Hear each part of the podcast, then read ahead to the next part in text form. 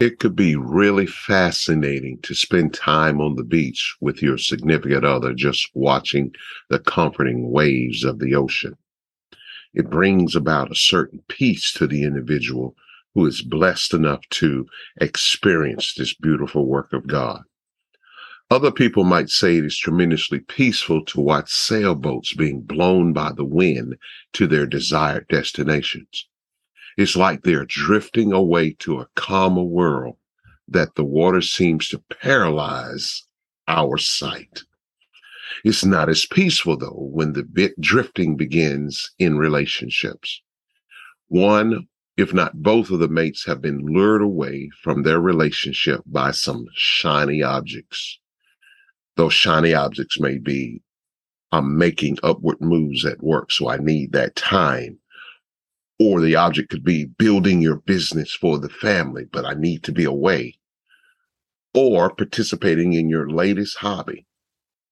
But the worst yet, that shiny object is another individual of the opposite sex that has caught your attention and has caused you to start drifting from your relationship.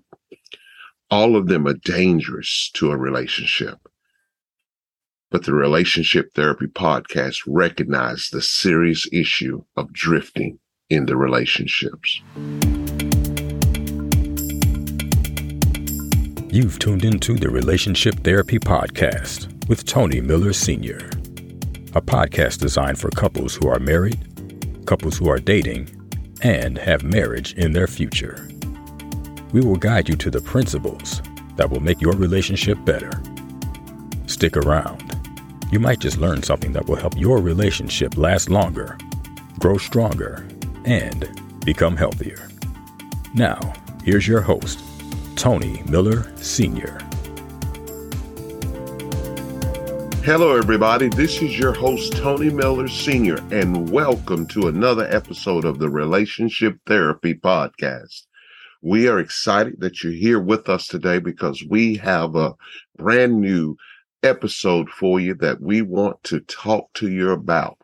I know that it happens in relationships and and I I really have to talk about it today because it hurts so many couples and I just want you to be aware of it, to be watchful of it so that it cannot happen to you or you can stop it before it really gets full blown out of control. And today I want to talk about drifting. And the title of my message today is Watch Out for the Drift. In every relationship, there seems to be opportunities for drifting. It could be that you are trying to move up in the company and you're spending more time at work. Or it could be that you're just gotten bored in your relationship but I'm going to give you today four causes of drifting in relationships. There are many more, but I just wanted to highlight these four with you today so that we can be watchful for the drift. Here's the first one emotional affairs.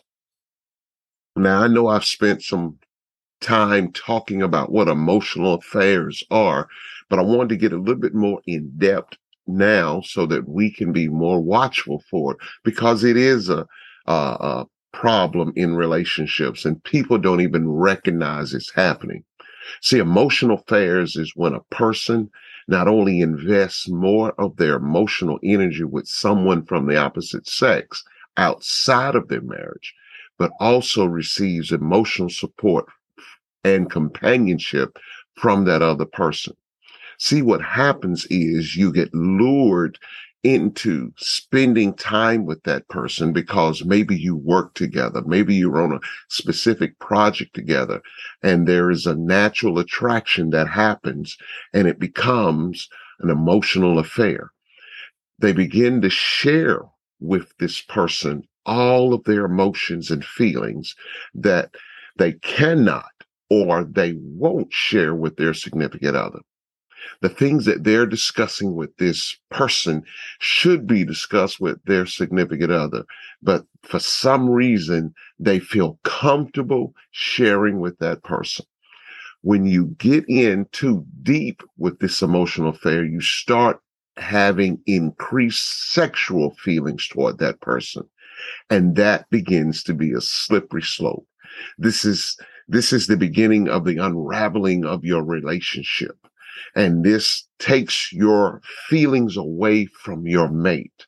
The longer the emotional affair goes on, the more the person begins to drift from their mate. This can cause an irrevocable problem within the relationship, a place you never thought you'd be in your relationship. So you really have to watch out for the drift. Number two, the second cause of drifting in relationships is change of life directions. Yeah, change of life directions. What I mean by change of life directions is after a while, couples begin to focus on other aspects of their lives. They may put more focus on their academics because they're they're needing that to to uh, advance themselves in in in the world, or they may even start preparing uh, for other things that may change how they are living life or even spending time thinking about in life. These changes or mindset can cause a major damage to the relationship, especially if the change is extremely different from what the other person expected or even they both agreed upon. Here's a couple of examples. Number one, one of the spouses has been promoted to a much higher position at their company and that has now exposed them to a different style of living. And they start leaving their mate behind. And and in some cases they're embarrassed by their mate because their mate is not like the people that they're meeting now. And they place them in this position and they're around these uh, people who are professionals and and they begin to drift apart. But then the second part of this is one of the spouses decides that they no longer want to have children. Instead they want to pay more attention to their career or their business venture. And this is a change of thought process for the relationship one of the mates went in thinking that they were going to start having children at this point, but the other one has decided because they've had a change of life directions that they want to do something different. All I'm saying is this will create a huge divide in the relationship and the unsatisfied mate slowly starts drifting in the relationship. And you find yourself doing things spending time away from the house because you're empty and you're looking for something to build you up. Here's the third thing. As we talk about the causes of drifting in relationships. Number three, lack of time spent together. I believe if I gave the microphone to my wife, she could really talk about this so much because she has an emphasis on spending time together. When we start talking about the five love languages, one of those love languages is quality time. So when a person is in the relationship and they find it hard to have adequate time together, they start getting a little frustrated about spending time together it's important to them, but it doesn't seem like it's that important to their mate. I understand more than most how careers and other things mandate a lot of our time.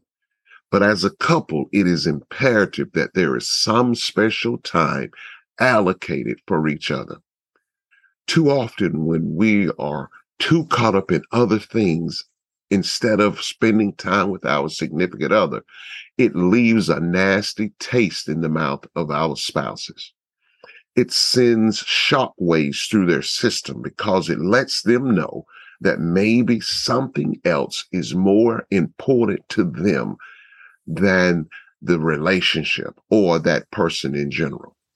If this happens too much in a relationship, the seemingly dejected spouse starts thinking about how they can manage their time. In many ways, they feel abandoned by the one they love. Because of this friction between the two of them, the busy spouse begins to drift. For the other spouse, that's a very lonely feeling.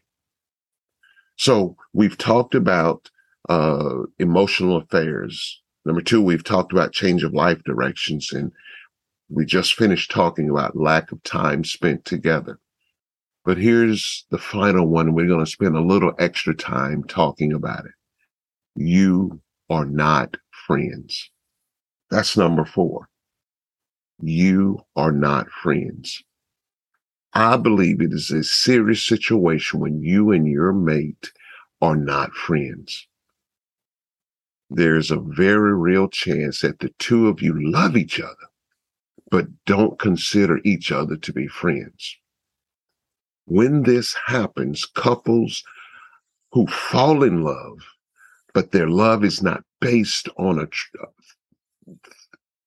on physical attraction only, and not unconditional love. They love the physical aspect of the relationship, but they're not really friends at all. They go through a physical courtship without becoming friends. They get together and have a nice wedding uh, ceremony full of glamour and glitz. And they even go on a physical honeymoon where there is nothing but fun and spectacle. But after the honeymoon, they recognize that they're nothing more than roommates with physical fringe benefits. In order for the relationship to grow to its full potential, you and your mate must become friends. I know my wife and I, we are, she is my best friend. They can't really be called your significant other if you're not friends. And because you're not friends, one, of you start drifting in the relationship. Couples should be friends. As I said earlier, my wife Valerie is my best friend. I have other male friends I talk with and maybe hang out with, but hands down, Valerie is my best friend. The problem is that the relationship started in a physical way and it never evolved into something else. Let me explain what capacity of being friends in your relationship is really all about. Here's some signs you can tell if your mate is your friend. Number one, they love spending time with you, whether you're doing nothing or doing something together. That's called quality time. When you're in a relationship and that person that you are in a relationship with is a friend of yours, sometimes you don't have to be doing anything extravagant. You just want to spend time with that person.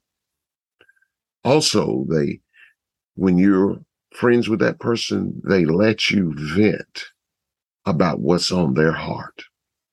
Whether they're venting about jobs or venting about their outside friends or even just venting about what's going on in the relationship. And you're able to sit there and listen and you don't have any judgment. Another one is your opinions matter to them.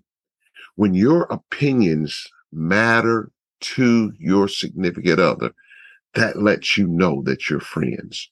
You're not just in it for the physical benefits of the relationship, but you're there for the social and the emotional benefits as well. You both are very protective of each other. That means you, you don't let anything happen to your mate. You get upset if somebody's trying to take advantage of your mate. And my wife is very adamant about nothing happening to me. Nobody doing anything to me or trying to take advantage of me.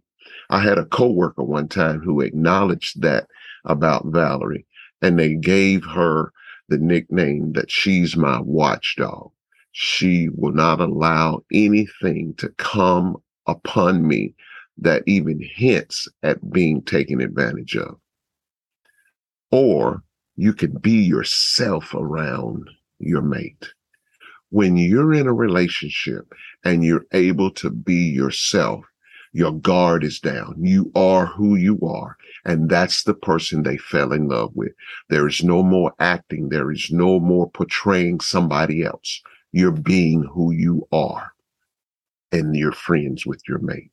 And then finally, you call them first about good news or bad news. Let me give you an example. I, I tell uh, couples in premarital counseling, I ask them, what is love? And they give their definitions or their answers of what love is. And I go a few steps further and I tell them this. Love is when you have some exciting news, who is the first person that you want to share that news with? Or better yet, when your parents are taking their last breath, whose hand it is you want to be holding as they pass away. And even deeper, it is when you're taking your last breath, whose lips are the final lips you want to touch? That is what being friends in your relationship is all about. So there you have it. You've got to watch out for the drift. The drift is very real in relationships, and we've got to be aware that it can happen. Please don't sit there and say it can't happen to you because it has happened to some of the best relationships that there has been. You have to watch out for the drift. That's all I got for you today. I thank you for listening and I hope and pray that you continue to listen and follow. And if you have questions, if you have suggestions about topics you want to hear or you want to hear more about, please hit me up on the email. The announcer is going to give you that email information, but just know that I'm here to help relationships grow stronger and last longer and be healthier. And as always, in closing, it takes two to make a relationship work. Thank you for listening to the Relationship Therapy Podcast with Tony Miller Sr. We hope you have enjoyed this episode. Tune in next time for more insight on how to make your relationship better. If you have any questions, please email us at tmrelationshiptherapy at gmail.com. We would love to hear from you. Until next time, remember, it takes two to make the relationship work.